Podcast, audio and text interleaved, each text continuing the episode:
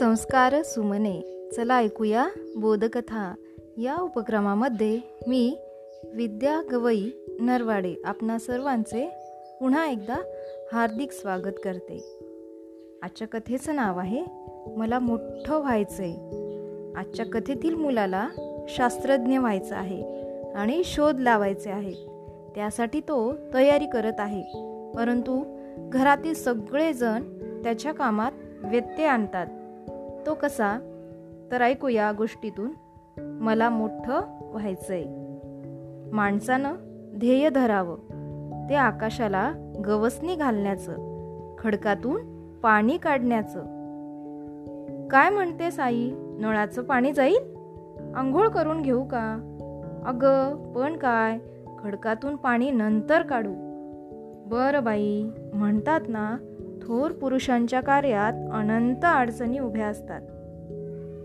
मला शास्त्रज्ञ व्हायचंय संशोधन करायचंय शोध लावायचेत पण आईला मला आंघोळीला पाठवायची घाई लागली.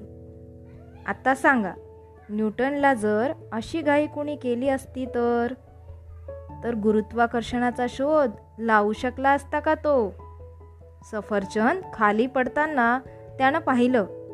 तेव्हा त्याच्या मनात आलं की हे सफरचंद खालीच का पडलं? वर का गेलं नाही? काय म्हणते ताई? मला वर फेकलं तर मी देखील खालीच पडेन धाडकन. बरं. तर काय सांगत होतो? न्यूटन झाडाखाली बसून शांतपणे विचार करत असताना त्याच्या ताईनं आईनं आजीनं त्रास दिला असता तर त्याला शोध लावता आला असता का? नाही ना. आता मी देखील वैज्ञानिक शोध लावण्यासाठी घरात माझी लॅब बनवली आहे. मायक्रोस्कोप टेस्ट ट्यूब्स काचेची पात्र सगळं सगळं आणून ठेवलंय. पुस्तकांचा तर डोंगरच रचलाय. आता पुस्तकं उघडून वाचायचं तेवढं काम आहे. टिपणं काढण्यासाठी कागदांचे ताव आणलेत. शाईच्या बाटल्याही तयार ठेवल्यात. काय म्हणते साई? आत्ताच्या आत्ता आंघोळीला उठू. नाहीतर पाणी जाईल आणि मला त्या बाटल्यातल्या शाईनं आंघोळ करावी लागेल. उद्या मी मोठा शास्त्रज्ञ झालो की हीच ताई हीच आई मिरवणार माझ्या बक्षीस समारंभात. काय ग ताई चिडतेस कशाला? शास्त्रज्ञ होणं म्हणजे इतकं सोपं नाही काय? असू दे. माझा निश्चय दांडगा आहे. मी शास्त्रज्ञ होणारच. पण आता कुठला शोध लावू बरं?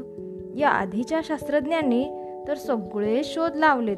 माझ्यासाठी काही काम शिल्लक ठेवलंय असं वाटत नाही. लसीकरण अणु परमाणू विद्युत शक्ती. आता मी कसला बरं शोध लावू? काय म्हणतेस? काय म्हणतेस आई? माझी निळी पॅन्ट शोधू? कपड्यांच्या बोळ्या सुद्धा तू शोधलीस. निळे पॅन्ट शोधली तर हाच मोठा शोध लावला मी.